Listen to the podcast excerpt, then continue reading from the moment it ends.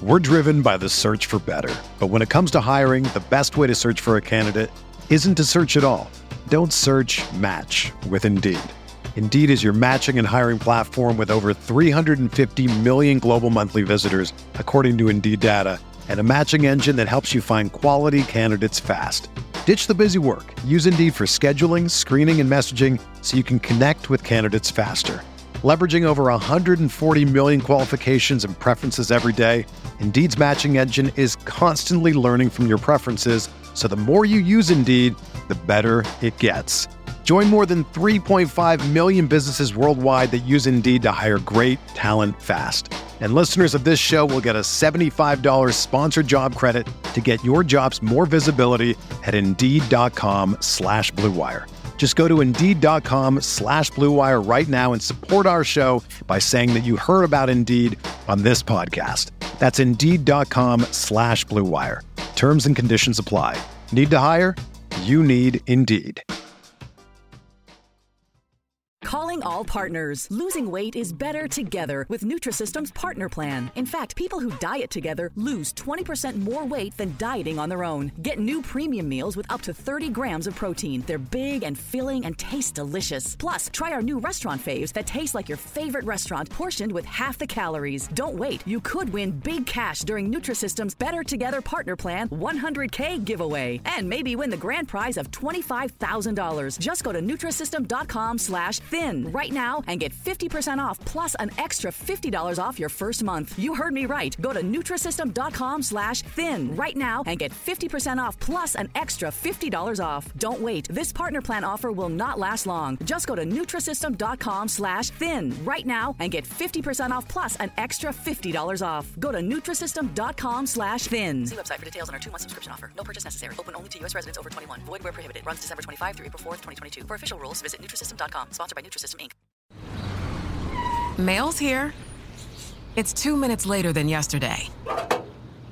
And because you know it's six minutes earlier than the day before, you decided it was time to get back to work.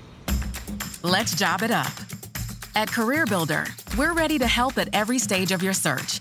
Build a resume, get industry tips and advice, and apply to multiple jobs in just one click. Get started now at CareerBuilder.com. This week on the Garage Beers podcast.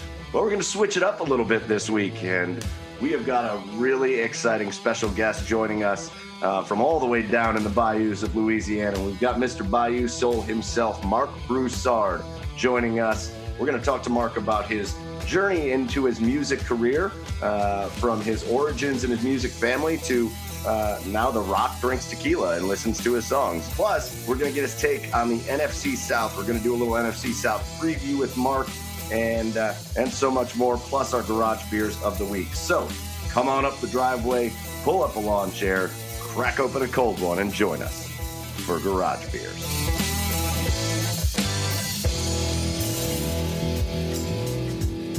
All right, and welcome on in to the Garage Beers podcast. Uh, a great episode here. We have uh, another. We've been so lucky with all of our special guests. We've got another great special guest here uh, tonight that we're going to bring in in just a little bit. Uh, uh, and it's a little change of pace for us. We, we've we're going to talk a little music here tonight, but we're also going to throw in uh, our NFC South preview as we get ready for the NFL season to come on up. but before we get to our special guest, as always, our little introductions here. Michael Keefe here on the west side of Cleveland uh, at Garage Beers Mike on Twitter. Over there on the east side, Chad Meyer at Garage Beers. Chad, what's going on, Chad? I'm getting attacked by mosquitoes, mosquito eaters, and mayflies right now, but I'm ready to go. Let's do this.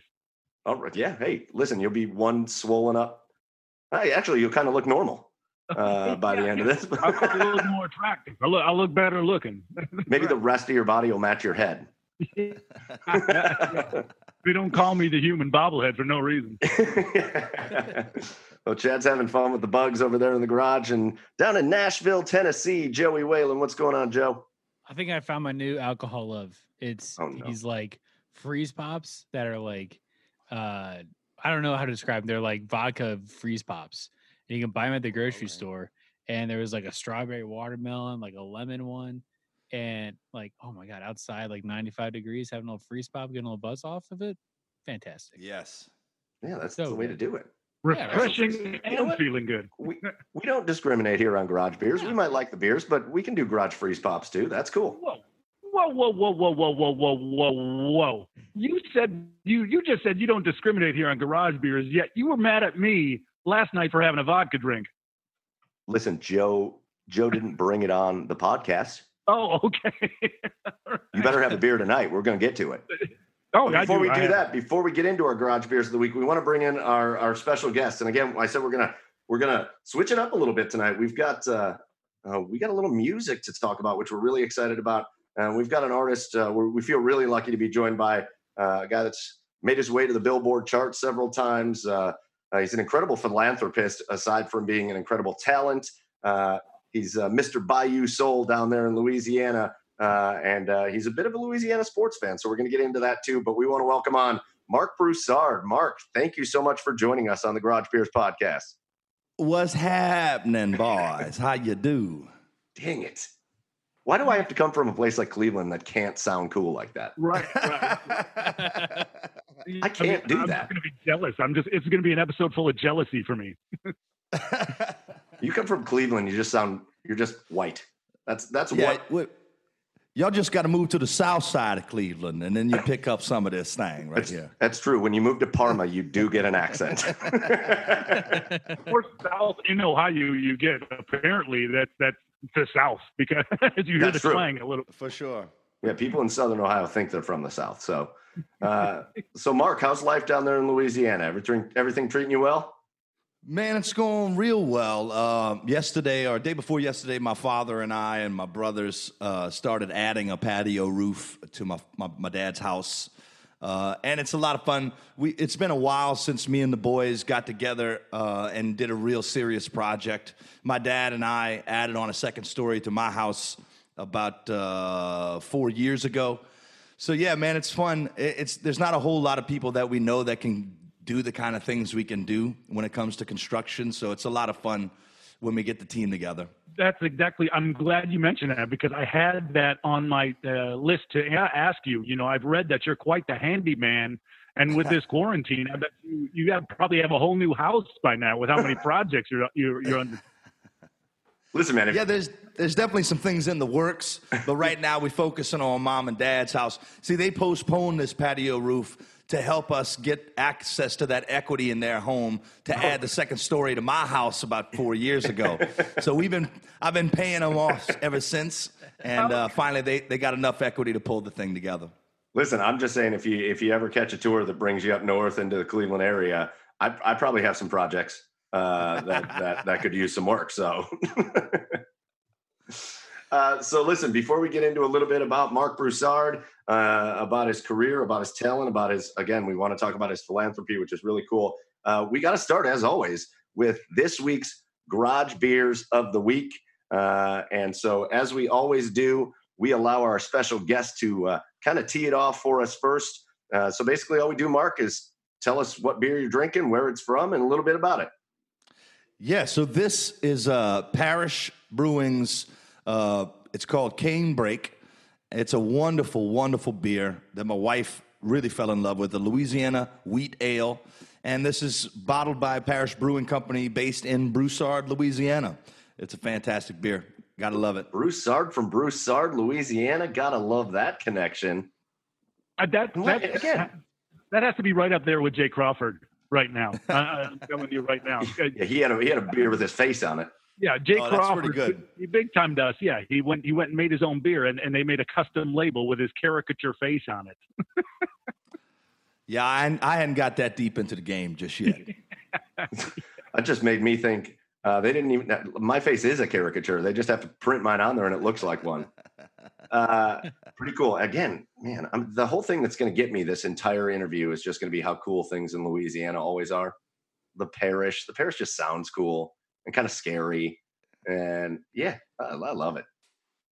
I love Louisiana, fellas. I got to say, uh, you know, it took a long time for me to get to this place, though. Most of my life, I wanted to leave here, and yeah. uh, and then I started traveling around the world, and I found out just how much how much I love this place. In fact, years ago, I remember we were sitting around a campfire, And this guy that used to work for me on tour, uh, Robbie Undaya, I, I posed the question to the group, and I said, if, if aliens landed today, right now, and took you and, and said they would take you with them, but you could never return, you could never say goodbye to your family, you could never see them again, would you go?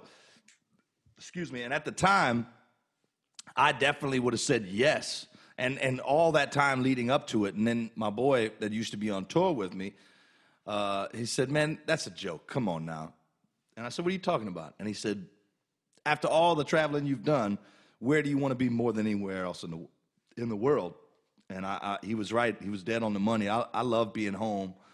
It's a very, very special place. I live 30 minutes, 20 minutes from the largest swamp in North America. Uh, I live on the street that I grew up on. My parents are about 150 yards this way. My brother is about 400 yards this way. That's cool. And uh, it's just a really, really special place. The support system we have here is is something that we could not get anywhere else. So, um, I, if you have never been here, come on down. I say the last weekend of April and the first weekend of May is usually the best time of year to come. There's some amazing music festivals. New Orleans Jazz Fest goes on over those two weekends, but there's also a festival here in Lafayette where I live called Festival International. That's the largest French festival in the country. Cool. It's totally free. And so if you got if you got those two weekends, I think that's the best time of year to come. The music and the food is sort of unrivaled. Okay. So yeah, come on down, boys. Yeah, you're gonna get that that that message right there is gonna connect. Uh, again, we're we're a we're a Cleveland bunch. That's going to connect with a lot of the people up here that are listening in Cleveland because we all we all kind of went through that. Uh, now Joey does live in Nashville, but man, I remember I remember I've always loved it here. But I remember everybody talking about how they wanted to get out and go to Chicago and New York and all these other places. And somewhere warmer because the weather here isn't exactly yeah the best. oh, lo, yeah, no doubt. Lo and behold, uh, most of those people are right back here in Cleveland because uh, you know sometimes you got to leave somewhere to to to realize how much you like it. So that'll resonate here. So for uh, sure. Uh, cool beer there for uh for Marc Broussard. Broussard. We're going to send it down to Nashville for Joey uh, and Joey's garage beer of the week. Okay, uh, for my garage beer of the week, I have the Muchacho, uh, the Mexican style lager from Good People Brewing Company. Um, it is a nice and crisp, refreshing. Uh, definitely one of the better Mexican lagers that I've had got a little more body to it and flavor than like a Corona would or like a Dos Equis or something like that, and uh, all, pretty uh, pretty tasty. All right, now let's take it over to the east side. Chad, what is your garage beer of the week? Well, I went uh, with an Ohio brewery this time, guys. Uh, it's BrewDog. Okay, we went oh, yeah. we went, went to BrewDog, and it's called the Tangerine Clockwork. It's um, a, a, session beer. It just says session on it but it's uh, very citrusy. It almost tastes more like a Hef- Hefeweizen. Uh, you, you, get jealous of that German accent there, Mike. uh, Hefeweizen. Um, yeah, and, and, it's very tasty. Uh, it, it's real smooth going down, not bitter at all. Um, you know, a little fun fact. I don't know, Marc, if you've ever heard of these, but a little fun fact about BrewDog: they've got a beer hotel down in Columbus there, where it you can awesome. uh, where you, where you have beer taps in your room, like keg taps in your room. you uh, you can get beer infused massages. Yeah, they you have like get, hot tubs. Uh, you get in a hot tub beer. of beer. Lies. No, you get a hot tub of beer. Where? Lies.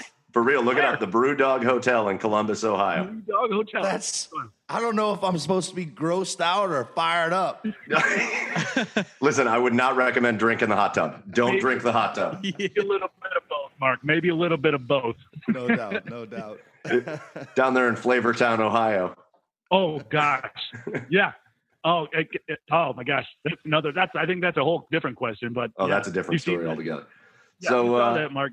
Yeah crazy. So Chad's got BrewDog going here tonight, and I got a special one for all of us. Uh, we got a special guest we're really excited about here with Marc Broussard, and so I thought I'd have a special beer, uh, and this is courtesy of uh, of Joe's dad, John Whalen, uh, presented me with these beers tonight, and I'm very excited.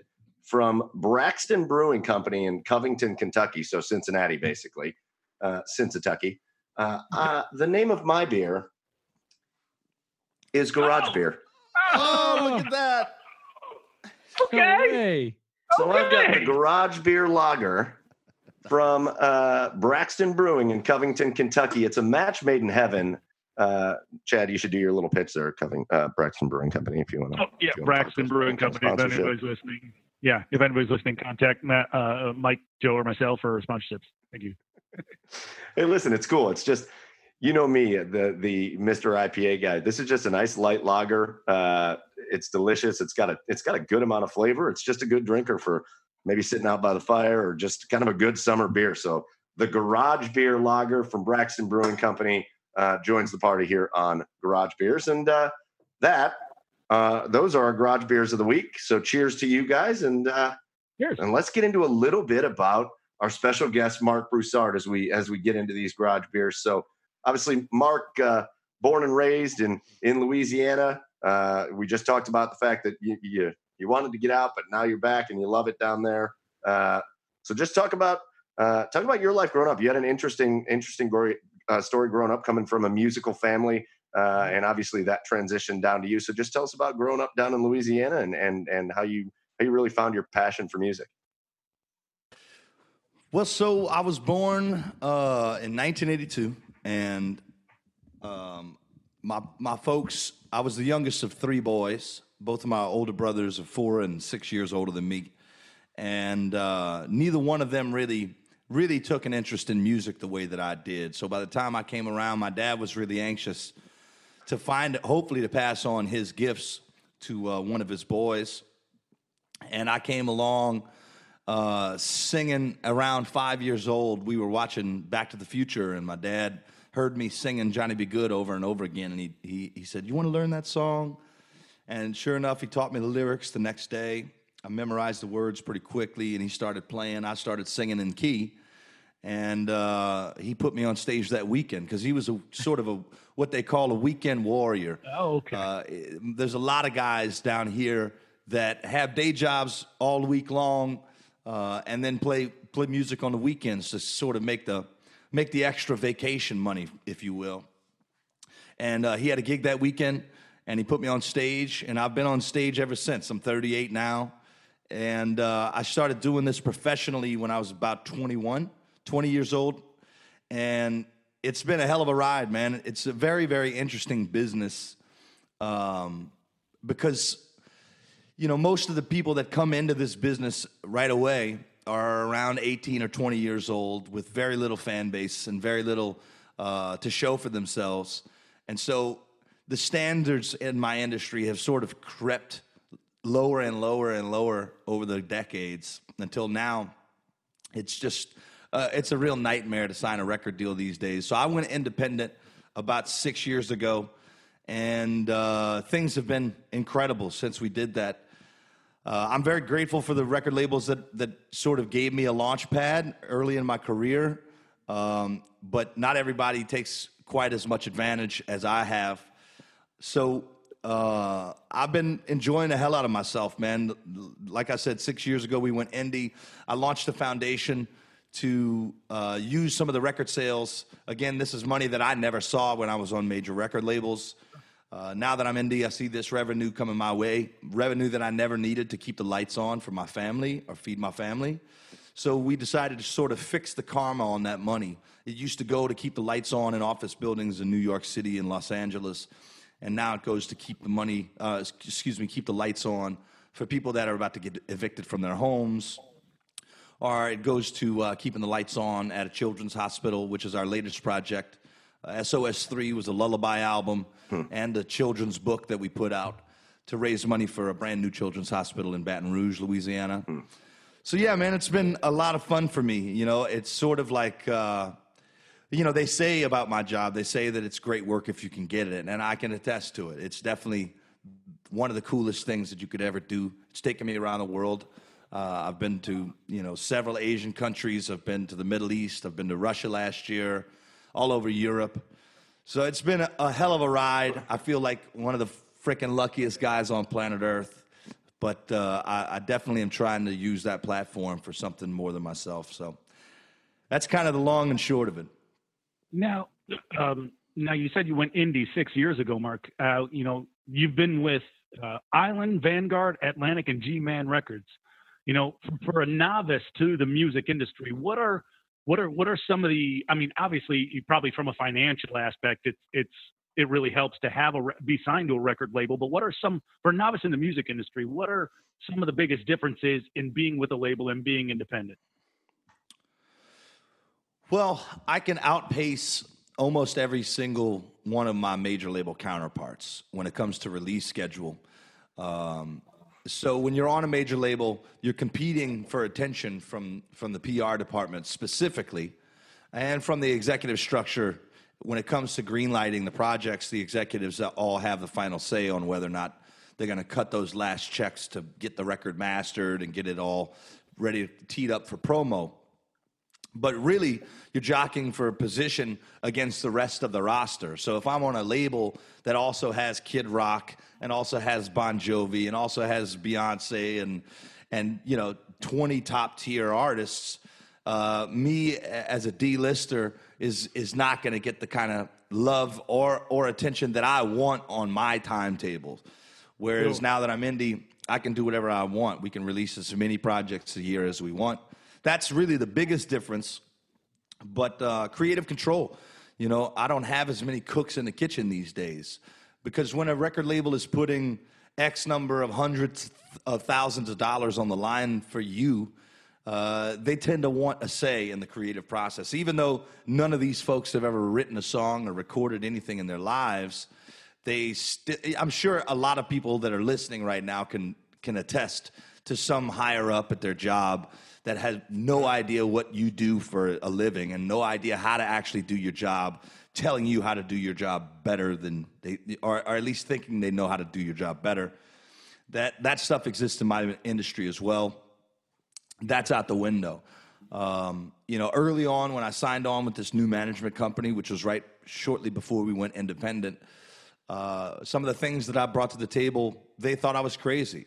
You know, they thought, especially with the with giving money away from record sales, they were like, "What are you doing? What what what the hell is wrong with you?"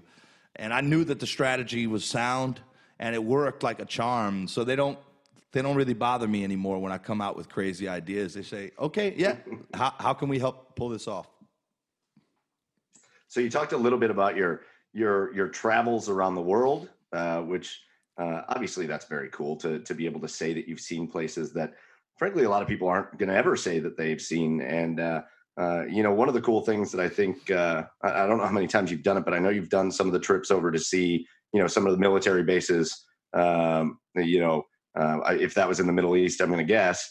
Uh, yeah. So just uh, talk about that experience because you know I think we see oh, we man. see artists going, we see comedians going. I, I, always get stuck on my social media when they show the old Robin Williams performing over there, and then like taps plays and he has to stop and he doesn't know what's going on. Uh, uh, so just talk about that experience of, of going over there with those with the men and women that are over there serving overseas and, and, and what it's like to go over there and, and perform for them. You know, it was really an interesting trip. Um, we had 11 shows, and I think we did uh, two stops in Japan, a couple or three stops in Korea, and then we flew to the Middle East. We flew to Bahrain, and um, before we all went, it was during football season. So the last conference call that we all had as a band with our liaison uh, from Navy Entertainment, because it wasn't a USO tour, it was through uh, a program called MWR, which is Morale, Welfare, and Recreation. And um, our liaison, we all had this conference call with her and uh, we asked, "Are we going to be able to watch football on these bases?" Because we were staying on nothing but military bases, and she was really non-committal about whether or not we were going to be able to watch football. And then we flew from Houston straight to Okinawa, and it was probably eight o'clock at night or eleven o'clock at night. And she says, "Okay, before we stop and check in the hotel, we're going to stop and get some food." And we pull onto the base and pull into the sports bar with football on every TV. Yes. And I said, I said, Karen, ha- have you been to this place before? She said, Oh yeah, every time I come. I said, How many times have you been here? She said, uh, Seven or eight before y'all. I was like, Okay. I mean, there's a signed Warren Sapp jersey on the freaking wall. so, anyways, that was kind of the kickoff of the whole thing. and there was a bit of, of rubbing heads with that gal for, for the majority of the tour. Uh, she was sort of a ball buster. But um, the coolest thing that we got to do by far, we took off from Bahrain in what's called a COD. It usually carries the mail or the groceries out to the ships, out to the carriers. Uh, and it's one of these planes that can grab the cable on, on the carrier. So we flew, and, uh, and they told us we're going to wave our hands, and it's about 10 minutes, and then we're going to wave our hands again, and you got about 30 seconds to a minute that will be on the deck. Ooh. Now you're facing backwards. All right, so the, the nose of the plane is there. So when you grab the cable, you go backwards into your seat. And cable, there's four cables on the on the USS Enterprise, is the ship that we landed on. Cable three is the, the cable that the pilots really, really like, and cable three was busted. Oh. So we hit the deck. After that second wave, we hit the deck in about 25 to 30 seconds and it wasn't too bad. You know, we didn't slow up. I didn't go back in my seat very hard. I was like, oh, this isn't so bad. Nah, we missed cable three. Oh. We were back, we were back up in the air. We oh. bolted off the deck, and they just banked until we were back onto the deck. oh, immediately, immediately the back gate comes down. We file into the into the ship, and somebody says, "Hold on, guys! The rear admiral of the fleet is coming down." Now, for those of you who know about these guys in the military, the, the, the guys of really command. I mean, this rear admiral's got like two carriers, probably three battleships, some bunch of radar ships, a couple submarines under his command. And, and he's really sort of like the best guy I could compare him to is Mitt Romney. He's just a really straight laced CEO type guy. And he comes down, and it, there's about nine of us. There was five band and four crew. And uh, he starts going down the line, introducing himself, first and last name, to every guy in the band and crew. And we all respond in kind, first and last name. Now, at the time, I had a guy tuning my guitars named Brent Smith. But Brent and I, years prior, had sort of gotten a little lifted on my back porch and decided to come up with alien nicknames for each other and for everybody we knew. and uh, and his nickname ended up being Byraton. I don't know why we call him Byraton. Like I said, we were lifted, we were high in life, and uh, and Byraton became Byra, which turned into bootleg Byra, which turned into bootleg Byra the Beast. And so this rear admiral gets down to the end of, of, of the line, and and my boy does, "Oh, what's up, player? Bootleg Byra the Beast." to this rear admiral. It was nuts. It was no nuts. Way. No. Oh, it was nuts. So then we're walking through this boat, you know, and I'm seeing guys and gals.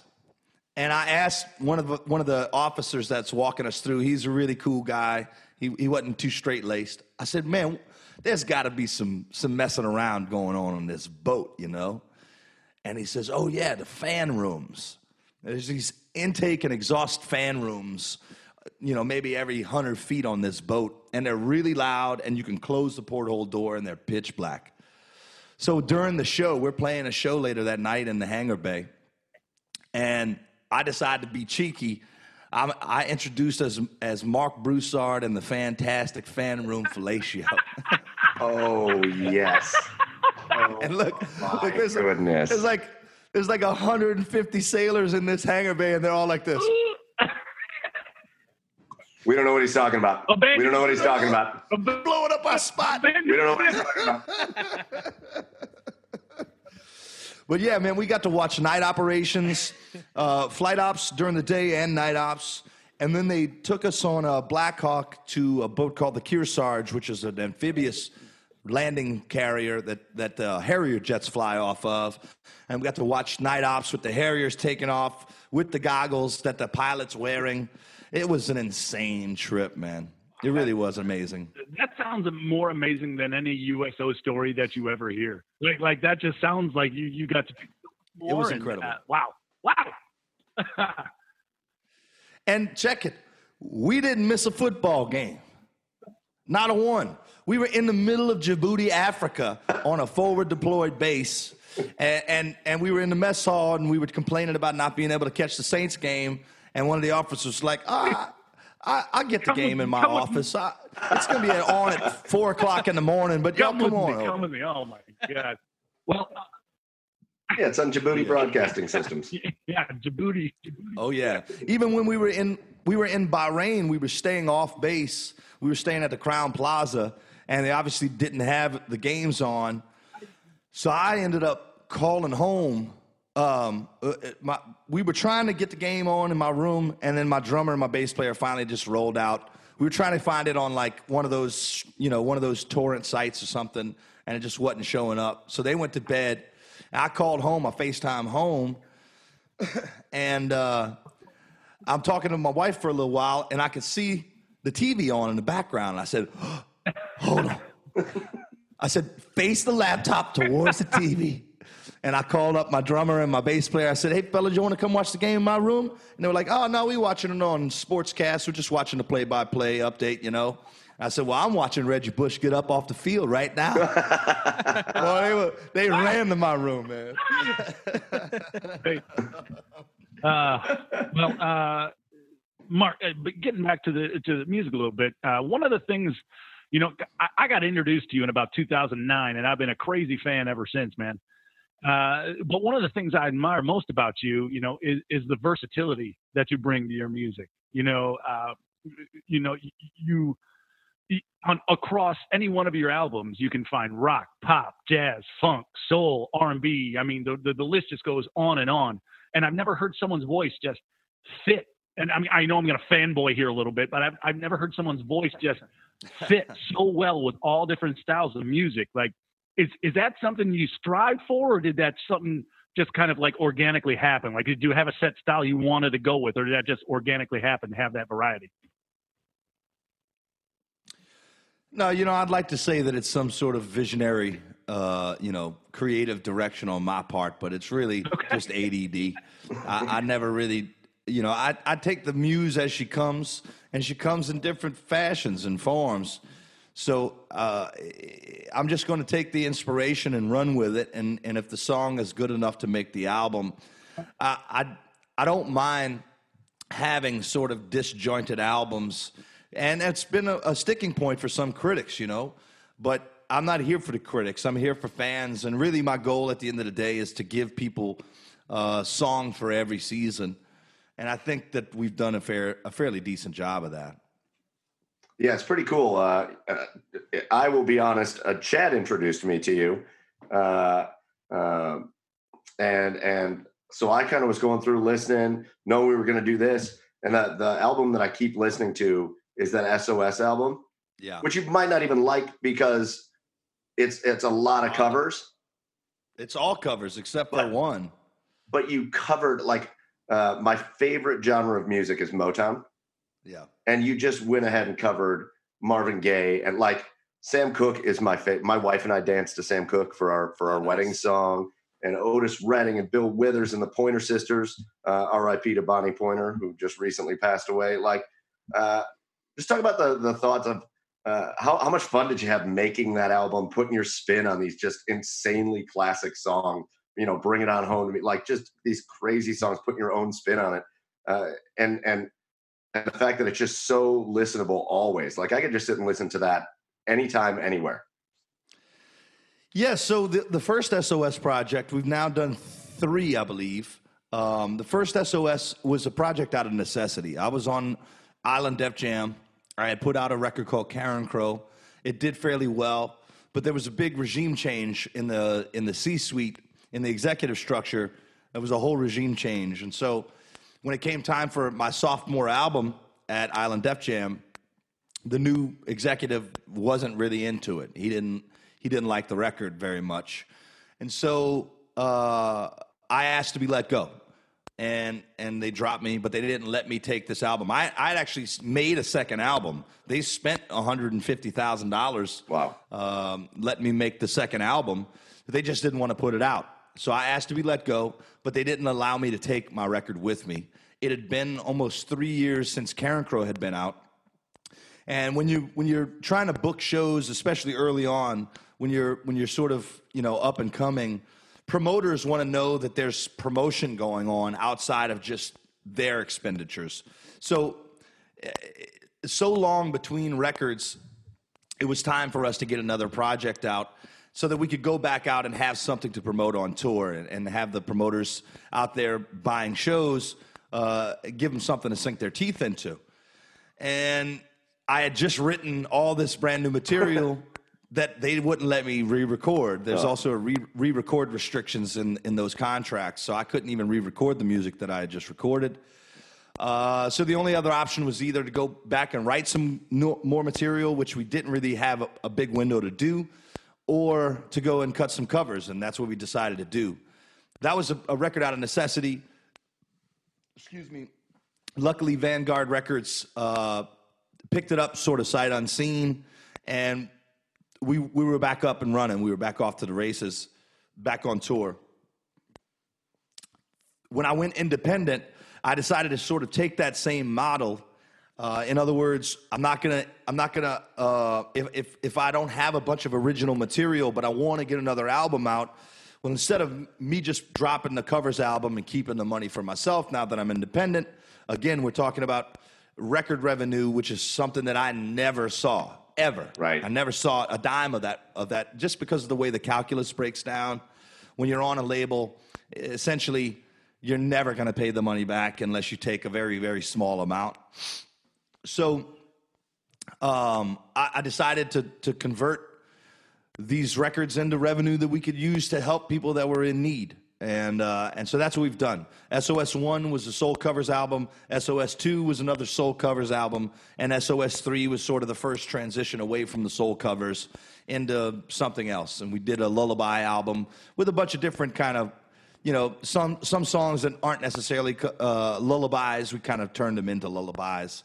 But the future is wide open for the, these, these records because, again, it gives me more time between releases between original releases to really write some amazing, or at least what I would consider worthy material uh, that I'd want to put on a record, worthy, uh, uh, excuse me, material that I've written myself.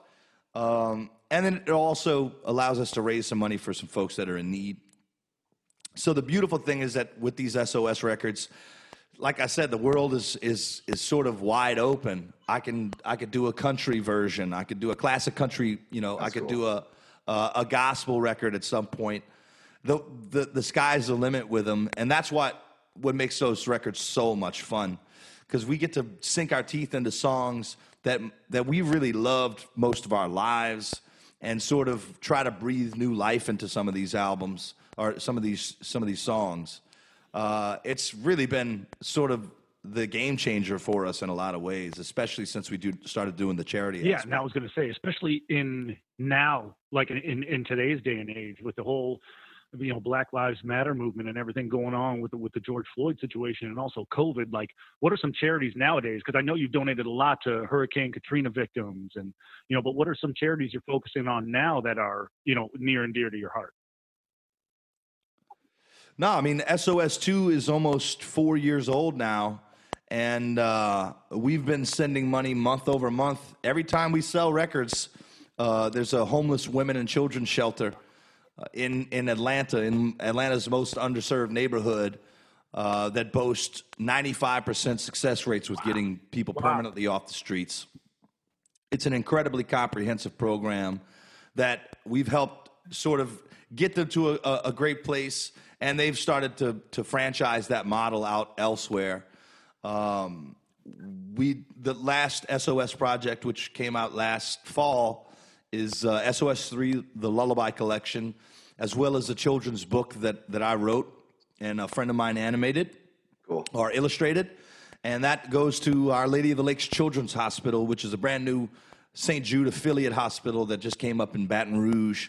That expands this region's ability to care for chronic and terminal illnesses uh, by by some some like eighty or hundred thousand patients a year. Wow. For That's this awesome. region, so it's it's a it's a really really seriously amazing facility, uh, and, and again, for the life of these records, these organizations are going to get to participate on that revenue. That's cool. And and you know, every other year we're going to put out another SOS record, and we'll partner with different charities and and try to you know find identify places that I'm passionate about, so that I can really tell my fans exactly why we're doing what we're doing.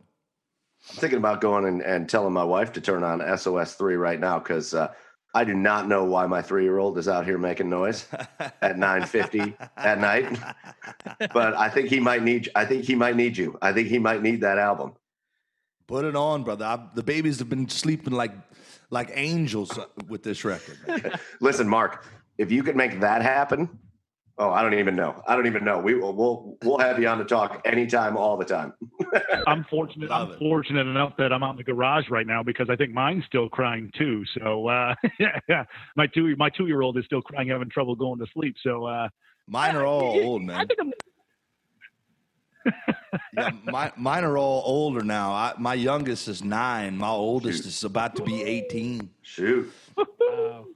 Yeah, we're, we're, sort of in a, in a we're in a whole other set of circumstances nowadays. That's know? a different sleeping situation right. altogether. Yeah, for sure. Try getting yeah, them out of bed. Out of bed, yeah. All right, Marc. Well, I wanted to play a little game with you. I wanted to go through your albums, and I wanted you. I was curious on what your favorite song is, and through all these albums. Can we do that? Sure, sure. If I remember all the songs on these albums, man, we got I was gonna a say, bunch of albums. I mean, I'm I'm taking it all the way to momentary setback. All right. I would say The Wanderer is is my favorite on momentary setback, probably. Uh, actually, you know what? I take that back. French Cafe is the best song on on maybe one of the best songs that I'll ever record. French Cafe. Literally the third, literally the third song I've ever listened to, and I listened to it on a loop as, as soon as I heard it. Man, yeah, it was it was amazing. I wish I had written it. I didn't uh, write it. Oh, okay, all right. Uh, Carencro. Home, obviously. Come on. Home is is is you know I, I wouldn't have a career without that song. That's cool to hear though. Like we'll we'll keep going through the albums, but like I feel like there's a ton of artists that like when they because that's like the that's the big song. That's that's when you look up your name on any music thing, that's the first one that comes up. For uh, sure. There's a lot but of I, artists out there that seem to like have a little disdain once their song gets a certain level or bigger when it's their biggest song. And I, I never understood that. Uh, so it's it's cool to hear that that's the one that just came right to your head. Yeah, I, I wrote the song with my dad. Um, it's evolved a thousand times. It's still evolving. It's still a ton of fun to play live. It's got sort of the dynamic range that I want. It's got the small moments. It's got the giant moments. It's a very, very, very fun song to play. Cool. I love it. Cool. That's the first song I ever got introduced to you by. And I remember when I finally saw, I, like, I had a picture of what you looked like in my mind. And then when I saw you, I went, that sounds coming out of him. he looks like he looks like he's a high school kid. you didn't have the full. You, you you you were even pre Joey's beard at that That's point. That's exactly right. Yeah, you're on the tricycle. right, right. All right, uh, keep coming back. There's a song called "Another Night Alone" on that album that uh, I'm very, very proud of as an arrangement. I think it's one of the most musical arrangements that I've I've ever had a, a, a hand in, and uh, it's it's a very powerful song. I was in Japan when I started writing that song, so I, I was for the first time I was the the furthest away from I had ever been. And um, it, it, was sort of just kind of sprang up. The muse just visited me in my hotel room in, in Tokyo, and uh, and I, I, am very very proud of that song. Okay, uh, a life worth living. The, a life worth living. Uh, the song that I wrote for my grandmother. My grandmother was the, my muse the moment she passed away. Um, I felt her presence and s- s- like snapped up out of bed, ran and grabbed my guitar. And it's one of the most uh, emotional times I think ever for me. It's sort of a really strange process to write that song, and it's happened about four times. They're all associated with, with people dying, but essentially, it's it's a process of like quieting the mind and sort of waiting for this lyric to be zapped into my brain typing the lyric out and then looking at the lyric and then sobbing my eyes out and calming my mind, waiting for the next lyric. And all the while, literally, like I can feel my grandmother's presence just kind of wrapped around me while I sit there trying to write the song, telling me, It's okay, baby. It's all right. I, I have to go soon, though, so we need to get this done. But keep going, keep going, because the family's going to need this. So it's a very cathartic process, and uh, I think the product speaks for itself. Sounds amazing. Like, did you? Like, that sounds a lot like uh, uh, uh, Paul McCartney. Did you ever hear his story about how he wrote "Let It Be"? Yeah, man. Yeah, about how his his mom visited him in a dream, and he just said, yeah. "It's all right, Paul. Just let it be." I like that. I like that yeah. a lot. It doesn't. It doesn't um, happen every um, time, but it's very, very powerful when it does.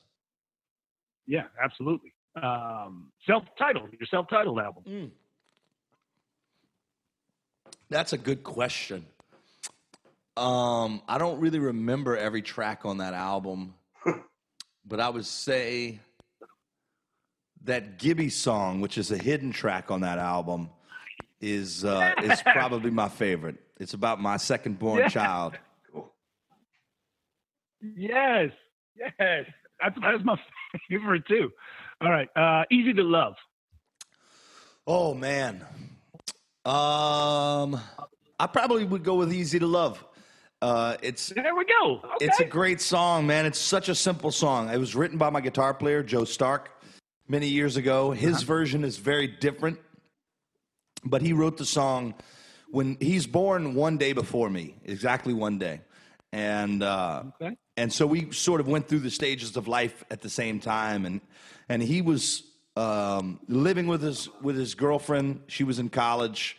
He was playing music, and he was sort of starting to come into his own manhood, if you will, and feeling the pressure, the weight of his own life in his own hands for the first time, and thinking about how difficult it was to make that transition. And he saw his girlfriend's little Yorkshire Terrier sitting across the room, and he said, "You know how hard it is to be a man, but how easy it is to love you." That was the inspiration behind that song. But there are only 11 lines of original lyric, and, and it's such a simple yet stunningly gorgeous song. I love, I love that song. I really do. Okay.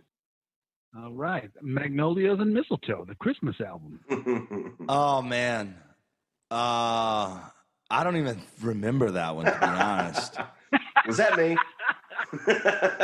yeah, I have to pass. I have to pass. Were you were you lifted? Were you a little lifted? no, I mean, but it's like it's a, lot of holiday parties. It's a, just a bunch of Christmas carols and whatnot. I'm just going with Jingle there's, Bells.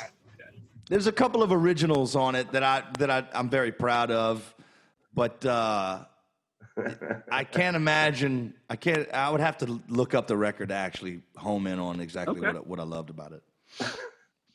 All right, and then finally, SOS one through three. What's your favorite? What's your favorite covers you did?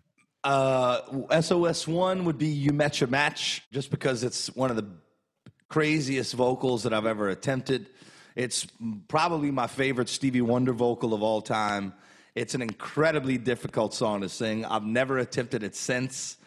Uh, uh, SOS two, I think "Hold On, I'm Coming" is on that album, and okay, I'm also yeah. it's another it's another vocal that's difficult to pull off.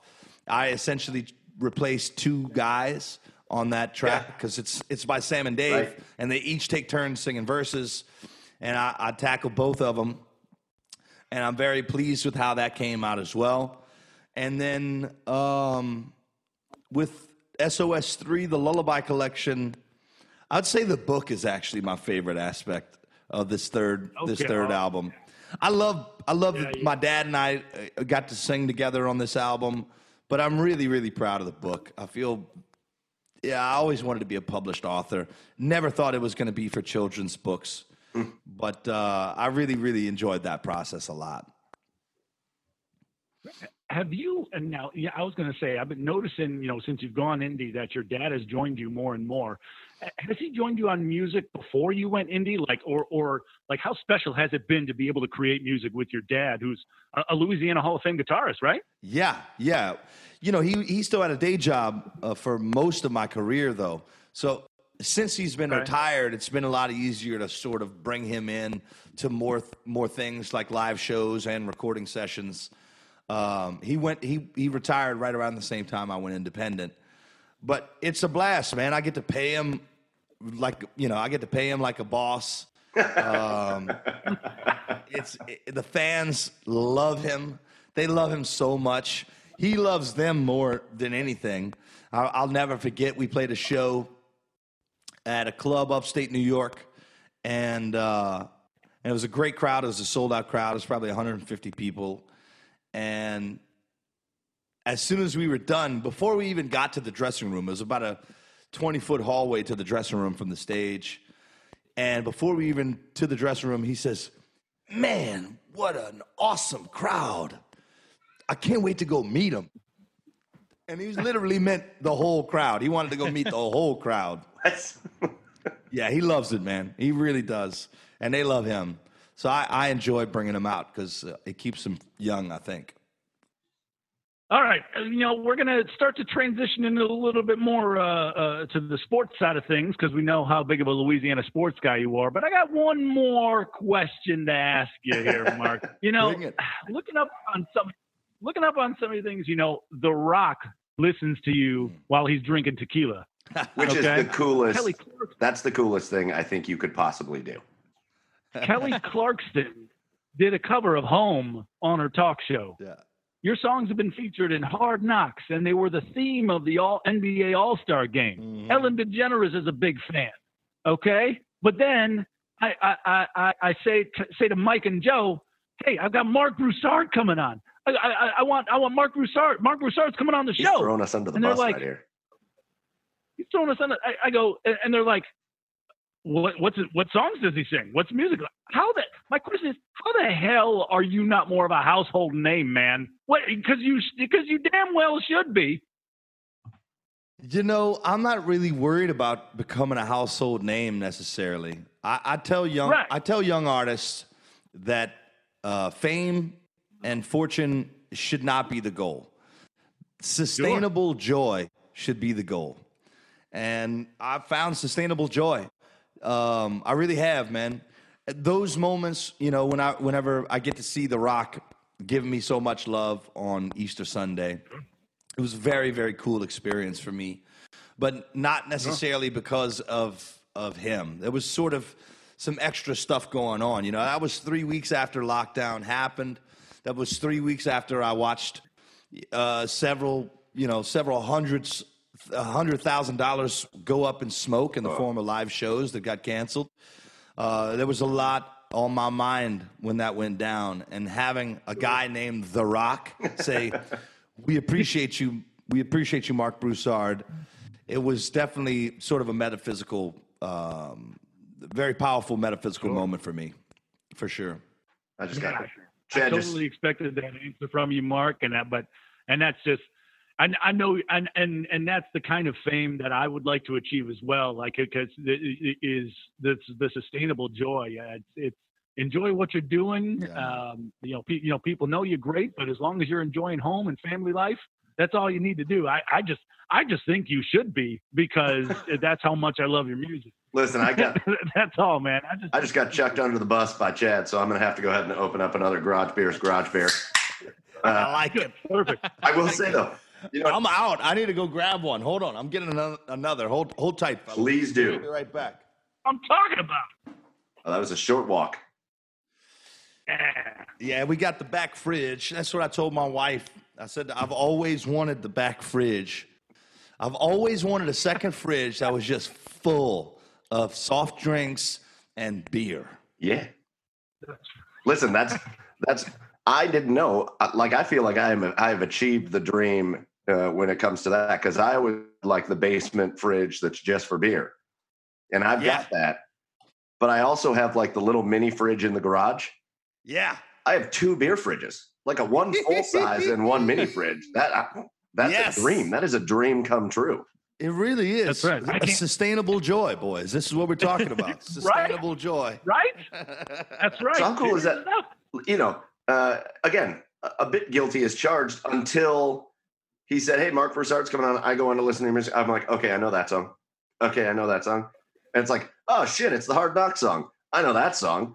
Uh, huh? Talk a little bit about, uh, you know, just with us getting into the sports a little bit. Just uh, how cool is that? Like, you know, when the, when you're the like the theme song for the NBA All Star Game, they play it a million times. Just oh, like every commercial, every advertisement.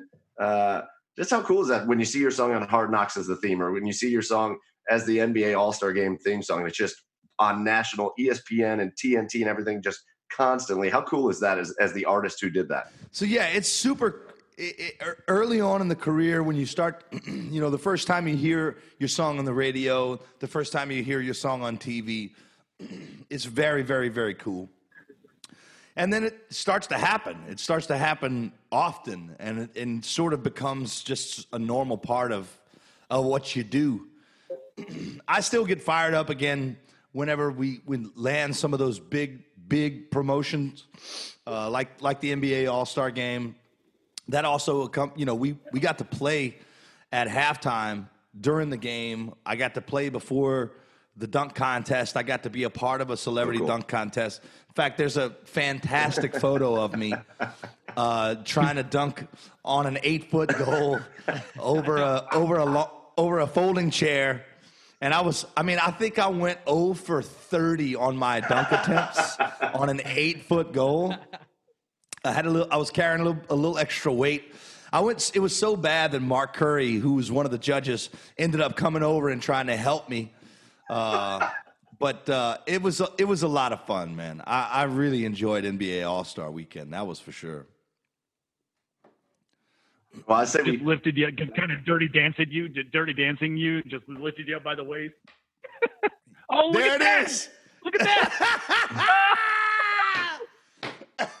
Dude, my man, my, so I pulled up this picture. All you got to do, if, if, you want to see it, look up Marc Broussard dunk. Dude, that's that's like a 15 inch vertical right there.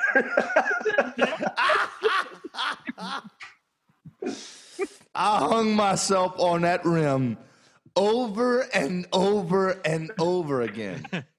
It was hilarious. You were decked out. You had like the headband and the armbands. You had everything going. Oh yeah. You were, su- oh, yeah, you were suited me, up they gave me some. Sh- yeah, they gave me sneakers. They gave me the whole ball of wax. Man, it was fun. That's cool. Well, hey, let's uh let's get over into the sports world and and do something uh, pretty fun that we're gonna do uh, so you're going to kind of kick this off for us, but uh, obviously um, uh, with the NFL season uh, hopefully still coming up, uh, we're going to kind of go around the league, and and and you're going to be our first one. We're going to do a, a, divisional preview, and since you are since you're a Saints fan, you call them your Saints.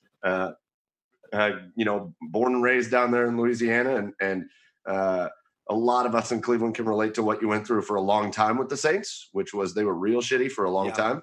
Uh, they uh, uh, obviously turned that corner. They got you a Super Bowl. Uh, you've had a, a, an incredible, sustained amount of success now under Drew Brees and, and Payton, and and so we're going to do a, uh, an NFC South uh, preview with you. And so we're just going to kind of go around the division uh, and and we're gonna we're gonna get your thoughts on uh, on your Saints and and some of their rivals, which uh, uh are going to be a little different looking this year, a little interesting, and, uh, and maybe we'll get a little prediction at the end. So again, let's start with your uh, your New Orleans Saints. Let's start with your Saints fandom. And first of all, before we get into that, just give us a little bit of your your Saints fandom origin story. Well, I've been a Saints fan my whole life. Um, you know, everybody down here really is. It's very, it, eh, we love football. Um, I, I, come from a, a, a, Kevin Faulk is from my hometown. Kevin Faulk went to my alma mater at Carencro High School. Sure. I don't know if you guys remember a guy called Wade Richey as well. He they, he had a nickname at LSU, Wide Richey because he put it in the student section one time. Yes. but he ended up playing for the 49ers and he, he played for a, a couple of NFL teams. Uh, so we're, we're really big football fans, especially right here in Carencro. Um, but I've been a Saints fan my whole life. That fandom definitely took, um, you know, got a big boost whenever we got Drew Brees.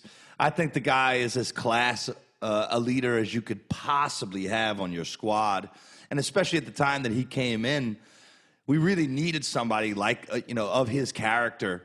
Uh, I don't know if you guys know the story of him ending up in New Orleans, but um, he had gone down. Saban was down in Miami, and and he went down and talked to Saban, and they were kind of like, yeah, you know, I don't know if you.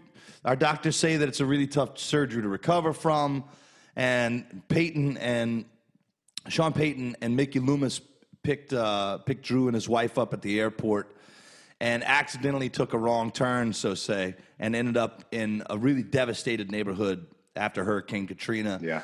And Drew, being the class guy he is, having the heart that he has, recognized that that there was something that he could do, just bringing his character into the city. And sure enough, it launched a fire for this organization.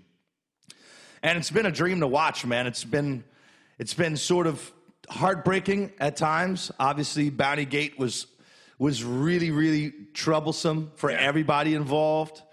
Uh, the no call was, quite frankly, I got friends uh, that'll that may never watch the NFL again because of that no call. Yeah. Um, I was about to ask you if you saw Nickell Robey-Coleman on the street, would you spear tackle him? You think, or man? You... I don't want to talk or, about or that's, a tough one. I said I don't want to talk about it. not bring that name up on this podcast. um, but but you can always cheer a Saints fan up with some joke about twenty eight to three, because we hate the Falcons. We can't stand the Falcons, and so um, our our love for the Saints is is probably about 50% driven for the hatred of the Falcons. yeah, all right. all right. Man, I don't know. I don't know that there was a person uh, outside of Los Angeles and their seven fans uh, out there. I don't know that there was a person in the country watching that game that wasn't just livid. I was off my couch like, and I don't. No offense, I don't really care about the Saints. Like it, it but I was off my couch just like screaming at the TV, like, "What are you doing? Are you kidding me?" I was like, "Yeah, what are you yelling about?" I'm like, "I don't even know," but that that was, that was so horrible. It was so gross. Why do you care? It's been a. It's been. I don't mean to bring up a bad thing. We'll, we'll go to good thing uh, for the Saints here in a minute, but it's been a. It's been a real rough last three years in the playoffs, huh? Yeah, man, it's been tough. Uh, and and it sort of gets to the point where where you you can see you know my drummer who's the biggest saints fan i know when that kind of stuff happens he says follow the money follow the money and and and the truth is is that we can all recognize the nfl's interest in having la be uh, a real contender you know they, they, they can get the fact that they could sell those boxes to Hollywood elite uh, versus you know some knucklehead oil field boys in the Superdome. Uh, you know, getting those faces in those suites is definitely going to be a boon for the NFL, and, and and you know that that was the conspiracy that we all had. Is like, yeah, the NFL doesn't care about New Orleans winning the Super Bowl, doesn't care about putting us in the Super Bowl because the Rams needed to be there for market share. Yeah, well, listen, uh, as as hard as the road has been the last few years in the playoffs, uh, we're Browns fans, so you're going to have to tell us what the playoffs are even like. Uh, yeah. Uh, what's, what does good football look like? Yeah. What, what's what, there's what, games what, after week 17? What? what is it, is it, Excuse me. Did you?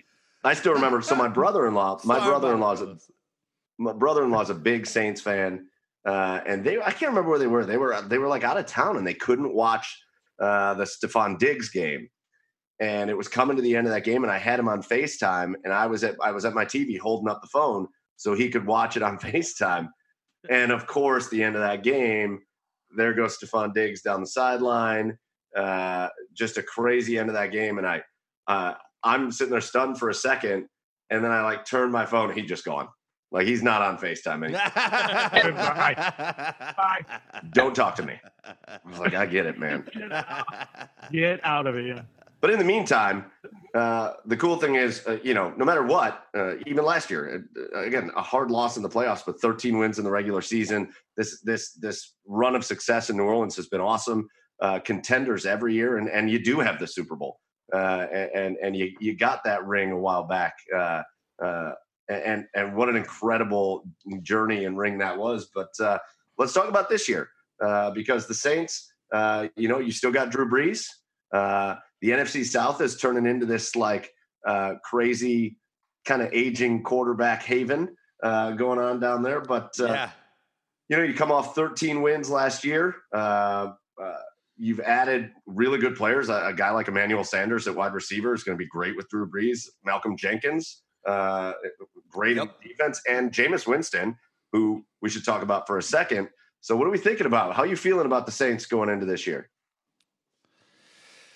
Man, you know, it's weird. It's uh, it's it's such a strange year, right? And so it's difficult to build up enthusiasm for a season that may not happen. Right. Um, on top of on top of some recent controversy with the team uh, with regards to Drew and his statements, and, and then his teammates sort of bashing him publicly. Uh, there's definitely some folks. Again, I'm not a huge fan. In fact, I watched less football last season than probably any time uh, uh in my in my adult life. Um, it's not something that I, that I, I enjoy watching football when it's there, but it's not something that I'm like overly uh, you know, going to make extra time for. My my drummer is sort of kind of imbued his fandom onto me in a lot of ways. Uh, and and even he, the biggest Saints fan I know, is is contemplating not watching this season. And some of the biggest Saints fans I know are contemplating not watching this season. So it's been weird. It's it's sort of odd for us to like to really get super enthusiastic about it even though we know we got a squad that can contend, it's still sort of it's just so bizarre. Everything's so freaking strange, man. Yeah, there's so many what ifs. You just don't you just don't know what's going to happen this year, and uh, yeah, yeah, I don't know. From a Saints perspective, I mean, if the season does go on, uh, yeah, uh, it, it's it's there's a lot of people are saying this is the last go around with Brees. They're talking about you know I saw an alert the other day saying they're they're a contender for a rebuild after after Brees is gone. I, I mean, so it's it's it seems like it seems like an all or nothing year for the Saints. So uh, I, I don't know. Do, do do you think these do you think those fans even if they you know if they claim they don't watch will they still kind of pay attention and keep watching or or do you think it'll be it'll just be a it'll just be a no nah, I'm not watching. I don't know, man. I really don't know. Like I said, some of the biggest fans that I know uh, are are really not super enthusiastic about this season. So much so that they're contemplating turning the TV off altogether. Uh, and so I usually, you know, I, I, wait for, for those conversations when we're on tour. I wait for those conversations to, to, to to get us all excited about the season. And unfortunately, we're not on tour. You know, we I haven't seen right. my guys in, in several in several weeks, so we're not and we're not going to be on tour for the rest of the year. We we we literally have moved all of our touring back to next year, and so I I just and I've been sort of quarantined as well, so I just haven't had these conversations to really start getting excited about the season. Well, welcome to a conversation to start getting you excited about the season. here's, here's the last thing I want to ask you on the Saints, because I know he's super popular down there in New Orleans. Uh, people love Taysom Hill down there in, in, New Orleans. He's an exciting player. Uh, he does some crazy things for them. Yeah, man. So, but then they bring in Jameis Winston uh, who, yeah, like uh, you know, you could say a lot of things about Jameis Winston, but the dude led the league in yards and touchdowns last year. Like the dude, he also led in interceptions, but like he's got the the skill and the talent there. So uh, if it's up to you, uh, let's say this is Drew Brees' last go around. Let's say let's say he's going to call it quits after this year. You got Taysom Hill and you got Jameis Winston. Who takes the reins? Uh, well, I think that the fact that they brought in Jameis Winston is an indication that they they don't necessarily think that Taysom can can be the number one. Um, but having a guy like that in the game is such a massive tool. Yeah. Such a massive asset because every time he's in the game, you have to account for him in a few different areas. Like you can't you can't let him pass on you, you can't let him run on you. The guy's a stud. It kind of blows my mind that there aren't more guys like him. It's fairly odd to me that there's there's this one standalone guy that can do the kinds of things that this guy can do. I got to think that there are other elite athletes out there that can that can handle the stuff, but uh, I, I I don't know enough about the game to, to say one way or the other. But I think just the fact that they're continuing to bring in other guys is a pretty strong indicator that uh, that maybe Taysom wouldn't wouldn't have the number one slot after Drew takes off. But frankly, I'm not even sure if this is Drew's final year. I think the guy has got the heart of a, of a champion and I think he definitely wants another shot at the gold. If he doesn't get it this season, I don't necessarily think that he bows out yet. I don't know. We'll see how the season goes. You know, it's it's it's wild. I, I met Jay Cutler many many years ago at a bar in Nashville, and we got to talking about where you would about, meet Jay you know, Cutler. right, and uh, we started talking about uh, who's number one, you know, who's the greatest. And he said Peyton Manning was the greatest. And I would love to revisit that conversation now, five years or six years later, uh, after Drew has put up such staggering seasons over the past few years. I really would love to revisit those conversations. He's such a he's such a stud, man. I you know you can't you I don't think you can count him out. I really don't. Although I will say I agree with Jay Cutler. Peyton Manning to me is, and it's not even that. Listen, there's a lot of crazy talent, and I don't know. I don't know anybody can argue against Tom Brady at this point either. But uh, talent is one yeah, thing. But I true. I've never seen a quarterback that didn't need a coach as much as Peyton Manning. Peyton Manning was his own coach. Just go out there, call your own place. Cool. Thanks. Yeah, but look, there's there's stories about when when when Drew was injured, when Drew was out a few games, uh, he wasn't even at practice. He wasn't even at the walkthrough, and Coach Payton texted him at like 11 o'clock at the walkthrough saying, "Hey man, by the by the way, we changed up some of the some of the you know the opening." The opening seven, we changed up those plays, and Drew was on the phone immediately from San Diego. He called Coach Payton yeah. and said, "What's going on? What did you change up? What What are you doing?"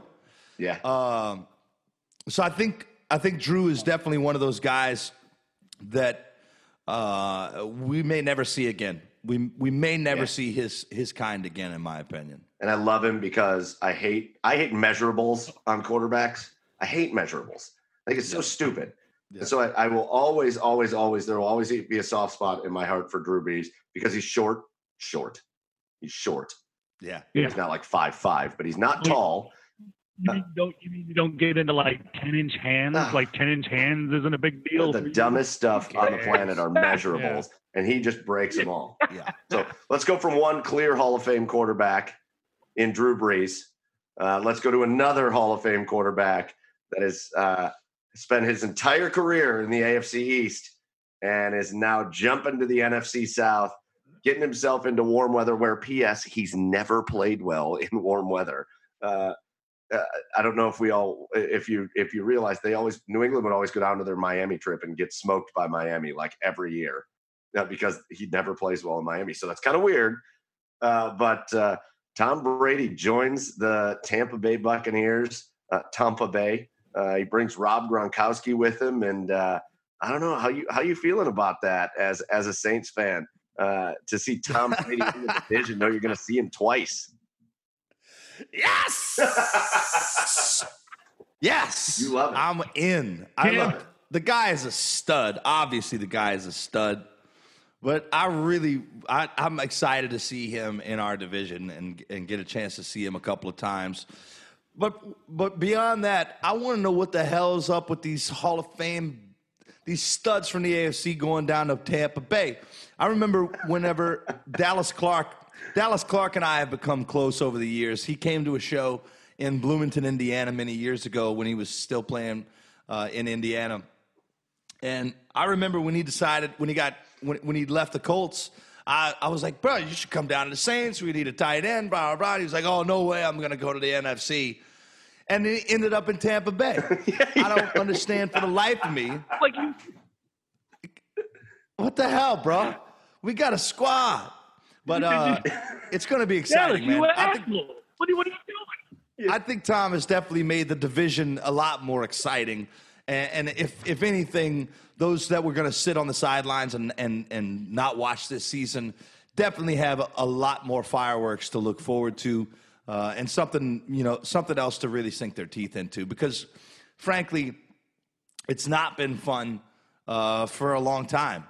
It's not been fun to watch the Tampa, the, the, the Buccaneers, you know, go f- four and twelve, and two of those freaking games they beat they beat the Saints. It's not a lot of fun. yeah, yeah. We tend to play down. We tend to play down to the level, you know. So uh, I, I'm looking forward to actually having some contention, some real studs in in in the in the South. Oh, I mean, with those offenses in the NFC South now, you're going to have games. I mean, 49 42, I feel like is going to become a staple. So a oh, lot yeah. of points are going to be scored with those offenses oh, down yeah. there. All right. No doubt about it. So let's take it over. I guess I didn't know this. And and it kind of pisses me off a little bit because I, I I I try to be aware of things that are going on in the sports world. This is what we do. We talk sports. I guess I I guess I didn't know that like is the main rival for New Orleans Atlanta? Did you not know this? No. Oh yeah, bro. I did not that's, know that.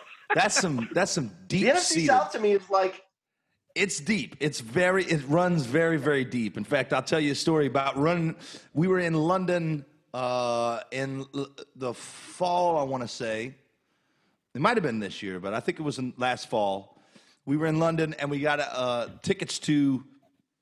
Excuse me. We got tickets to a Chelsea Crystal Palace soccer game. We got uh, invited Sweet. to the Nike suite, and I'm uh, I'm walking down the street. I ran into Dallas Clark of all people. He was there doing some commentary. I literally run into him randomly. Oh, Dallas Clark. And he was there doing Sky News coverage of, of the NFL because you know they're trying to bring they're trying to bring the NFL over there. And so, yeah. um, anyways, me and Dallas meet up with my drummer and my guitar player and we ended up in a pub right around the Chelsea Stadium. And there are signs on those pubs that say for Chelsea fans only or for Crystal Palace fans only. And you really like, you, you can't go in there if you're an, an opposing fan. And I remember my drummer saying, Oh my God, if I went to a bar in the French Quarter on Sunday and I saw him kicking out a Falcons fan, I would patronize that bar for the rest of my life.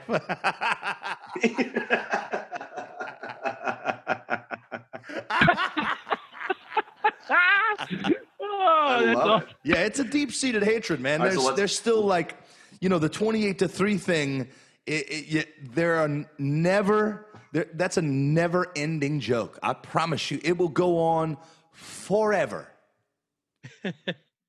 It's you, you guys. Uh, that's that's great. You and New England fans must be the only fans that like that because the rest of the world wanted New England to lose because we're just we're all so sick of New England. The rest of the world wanted New England down, and you guys are just like, ah, Bro, 28 to 3. Satan could be playing against the Falcons, and we'd be rooting for Satan. Unfortunately, let's go Satan. Go Satan. all right, so Listen, the, the cool thing about your division is, uh, you know, 13 and three for the Saints, seven and nine for the Bucks, but obviously they get Tom Brady. Seven and nine for the Falcons, which is just a drastic underachievement. I feel like when you've got Matt Ryan and Julio Jones and, the talent on that team, and you, you can't win football mm-hmm. games. Uh, so let's talk about the Falcons for a minute, uh, and you can be as mean as you want. nah, Seven nine last year, but they they had Todd Gurley, uh, who has had an injury history. But again, Todd Gurley's a Georgia boy. He went to the University of Georgia. Uh, so he's home a little bit there, and that might revitalize him a little bit. Uh, I, I, feel like they would worry me if they were in the division because I feel like they're just boomer bust. Like I could see them winning 12 games and I could see them winning four. And no matter how many games they win, they always play us tough. They always play us really, really yeah. tough. They put on – an incredible show when they come into the Superdome. It's really never fun to watch. I, I hate when we play the Falcons. It's it's so miserable to lose to the Falcons. Um, there's only one thing that, that's worse than losing to the Falcons, and it's losing to Cam Newton. It really is. Oh. It's the worst. but that's the only thing that ever gets worse. And again, it's it's always such a weird little division because no matter yeah. what those other three teams are doing, they always play us like it's the frickin' Super Bowl. and we always have a tough time. We always have a tough time. Matt Ryan is like the Eli Manning of the NFC South. You, one one game he throws for 380 yards and four touchdowns and no pick, but the next game he'll throw for 185 yards yeah. and with no touchdowns yeah, Matty Melt. and three picks. That's what we call him down here, Matty Melt. Oh, look out!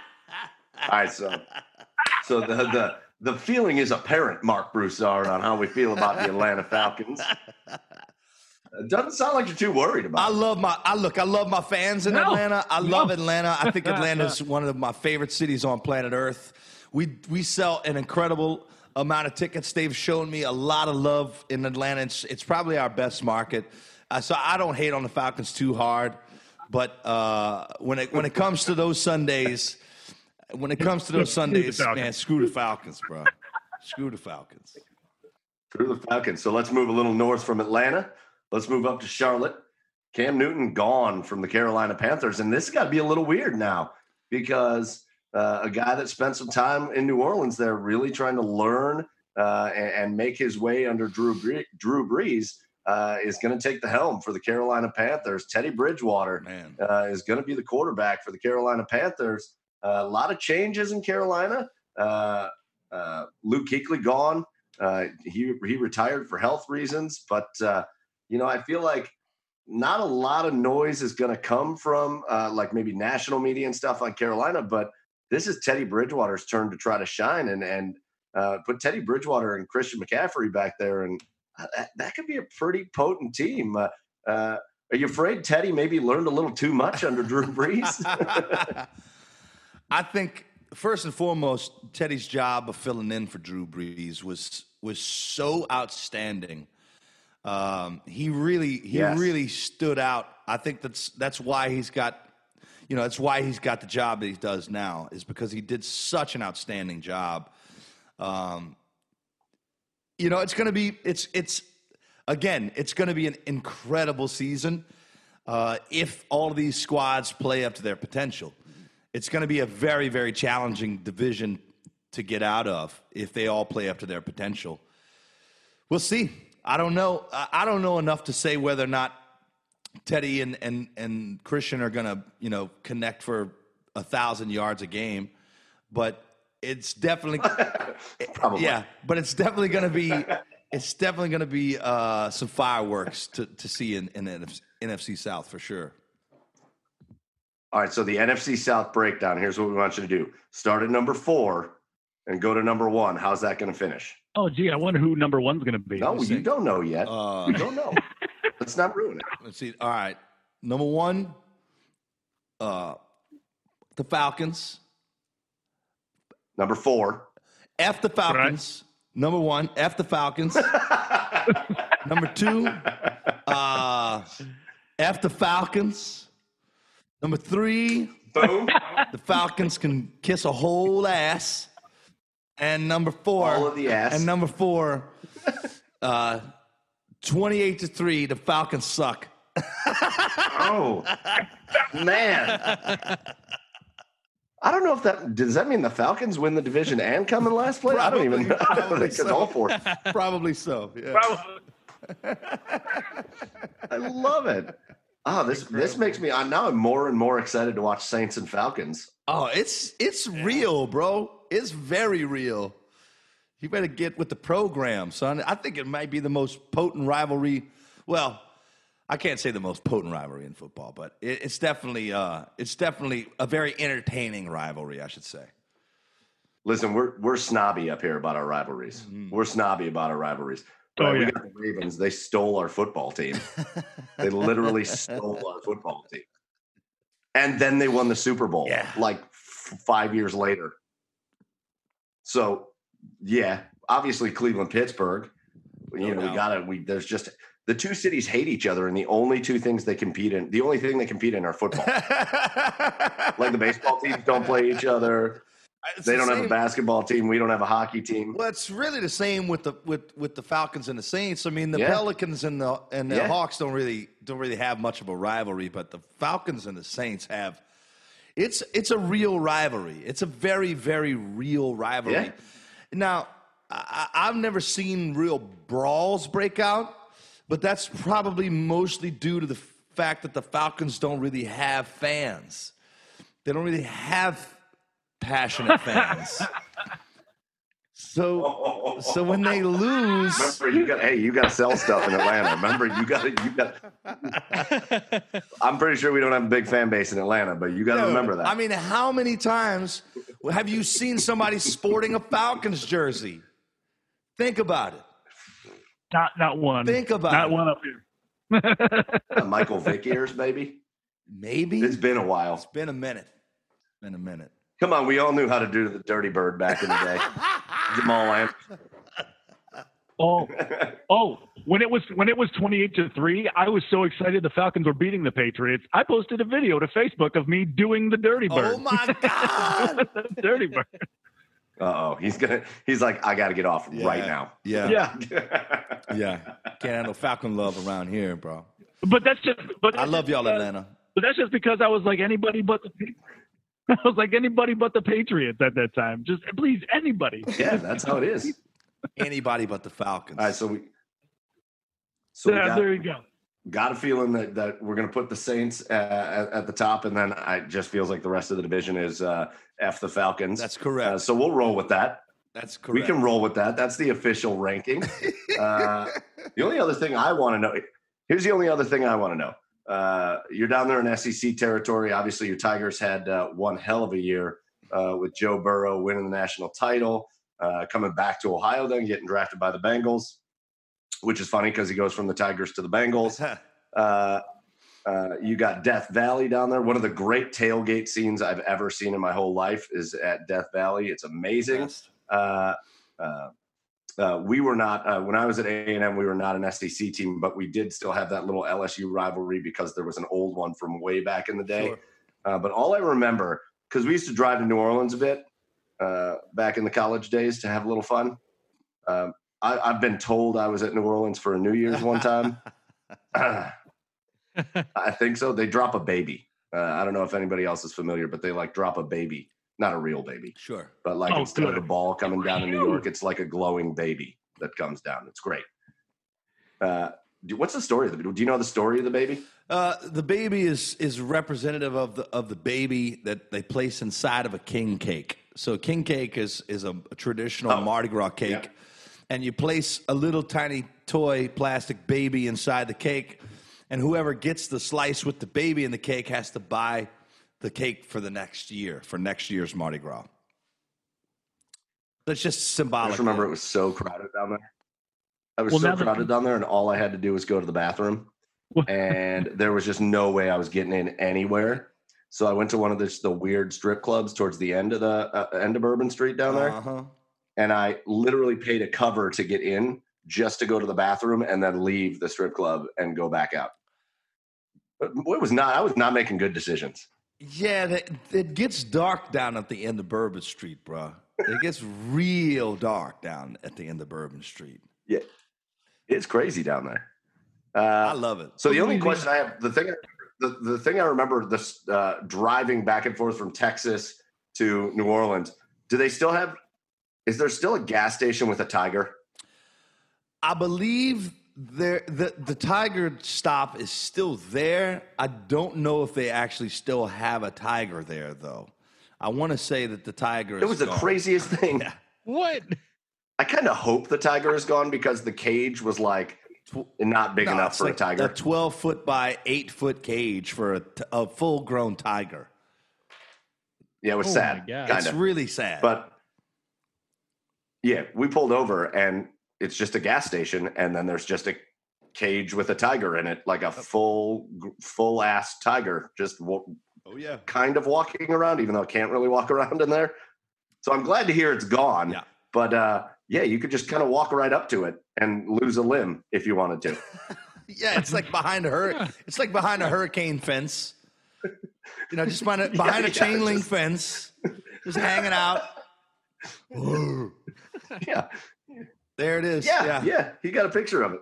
Yeah. That's the craziest. That was a, oh that's the craziest Louisiana thing I've ever. I, I spent a good amount of time in Louisiana. It's a beautiful place. It is a. It is a. Uh, it's kind of a haunting place, which in a lot of places, uh, which is really cool about it. But the the tiger stop was the craziest thing I ever saw. That place has really good gumbo, by the way. Really? Okay. Oh yeah, that place has fantastic food, man. Okay. Some of the best truck stop. I was so thrown off by the tiger. ever, ever. It, I don't know. I pulled into a gas station. There was a tiger in a small cage. I was probably like, uh, "We don't need to eat here." I've only ever been.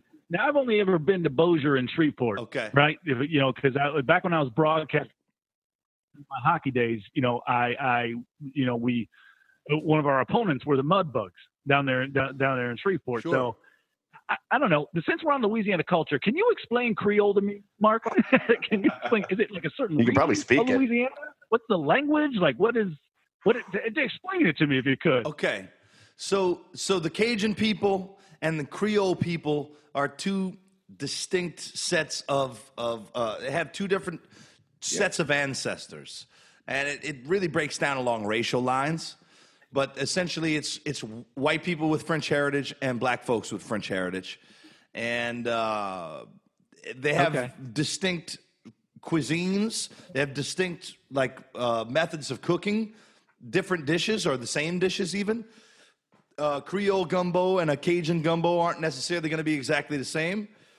A Cajun etouffee and a Creole etouffee aren't necessarily going to be the same, but there's a significant amount of overlap culturally speaking. Uh, language, the language is very, very similar. Um, the, the Cajun French language and the Creole French language are, are, basically identical. They're just unevolved forms of Parisian French. So they're, they're, they're sort of 400 year old versions of Parisian French that never evolved beyond, beyond where they were imported into South Louisiana. So it's just an old dialect of French, is what it is. But yeah, it's it's basically just the difference between Cajun and Creole. Generally, you would recognize as as being a racial difference. There are people down there speaking English. Nope. like, there's there is no understanding what's like. You have to be from there to get what's going on. I remember the first time I heard like a real heavy accent like that, and I just stood there like I I I know you're speaking English words, but I am not picking up any of them. Man, uh, if so, there's a lot of Catholics. You know, I I was raised Roman Catholic, and uh, my brother tells this story about being in church in a little tiny little tiny town called Eunice, Louisiana. And Eunice is about as Cajun as they come. And there are beautiful girls in, in Eunice. I mean, just some of the most beautiful gals that you'll ever see in your life.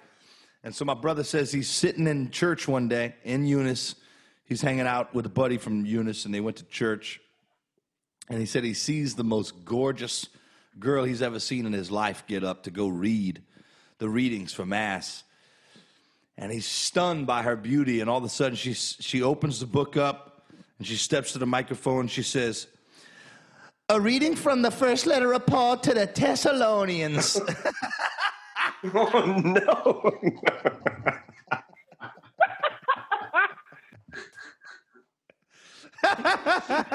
okay. I'm getting out of you.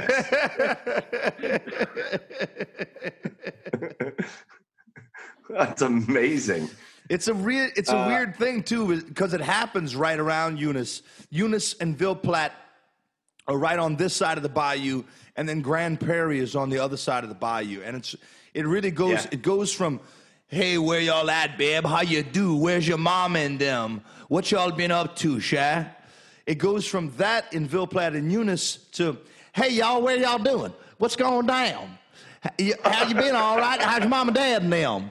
It goes across a bayou oh, no. in Grand Prairie. It turns into a real southern drawl. It's a very interesting dividing line uh, I, I prefer the other side. I, I like the first accent.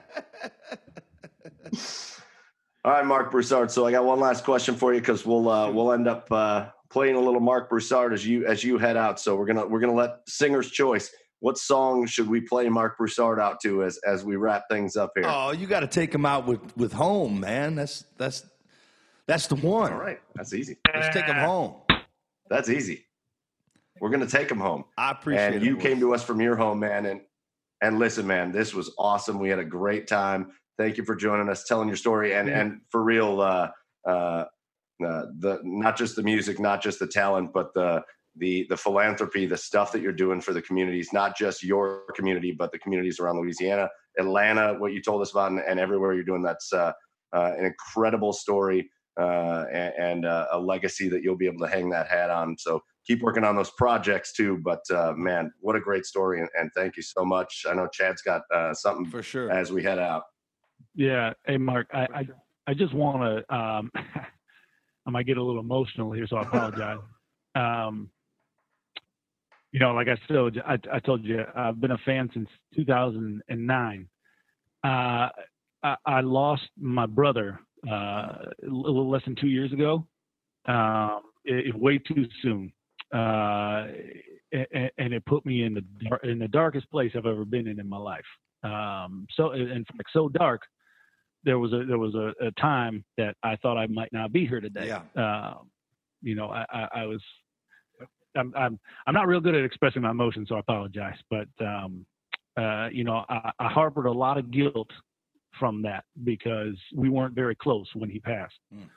and I still harbor guilt today. And and and I, you know, I, as I was sitting in that car, and and yeah, I was thinking, about my kids, and my kids are what pulled me in. But I still was just an emotional wreck. And every time I laid down in bed at night, the only thing that would calm me down and be able to get me to sleep was Jeremiah's prayer. Mm. Uh, and and I, I just listened to that song over and over again. And you helped me it, it, it, calmed me down, man. It gave me a sense of he's all right. Yeah, bro. You know, and, and I just I just want to thank you and and the the the opportunity to be able to the, the, the, fact that you said yes the fact that you said yes to this and i got uh, opportunity to talk to you means more to me than you'll ever know uh, so i appreciate you coming on man brother you have no idea what what, what yeah, a story like that does for for me you know it, it it sort of reaffirms that i'm i'm doing what i'm supposed to be doing and uh, and I'm glad that you're still here, bro. I, I really am. I'm, you know, obviously yeah. losing somebody like that and having regrets is is really difficult to get through. Uh, but I'm sure glad that you're still here, and I'm I, I consider it an honor that you boys have me on. So thank you. I'd love to come back sometime. Oh, we'll have you back, but we'll oh, probably make you sing next time. Okay, I can can do can do. All right, man. Well, hey, uh, for us here at Garage Beers, Marc Broussard, thank you so much for joining us. It was it was awesome. We had a great time with you, and, and we will. We'll have you on again, and uh, uh, you uh, you'll have to find some other good Louisiana beers to suggest for us. All right, Done deal. Appreciate you, boys. Y'all take care.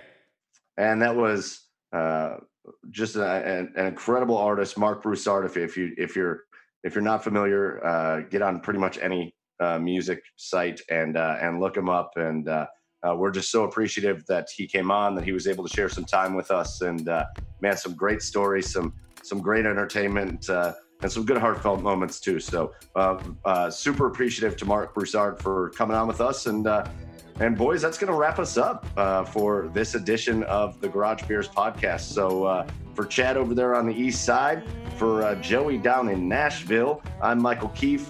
Again, uh, give us a like, give us a follow, share us with your friends. You can find us all over social media at the Garage Beers Pod, and then our social, our Twitter uh, uh, names at Garage Beers Mike, at Garage Beers Chad, at Garage Beers Joe. Um, and uh, uh, until next week, uh, cheers, everybody, and have a great week.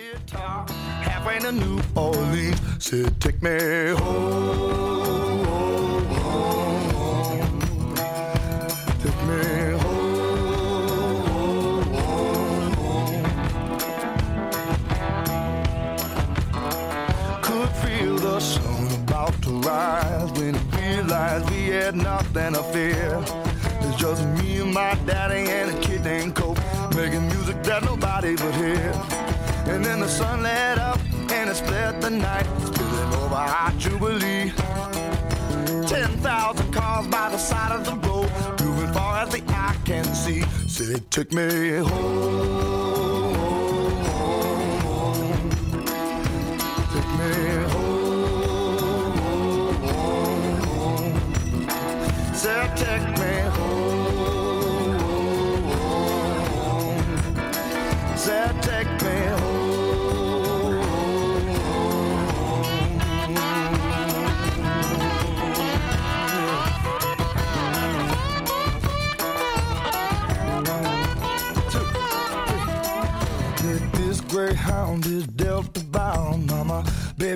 Done finally found. Said this greyhound is Delta bound. Mama, baby boy done finally found his way home.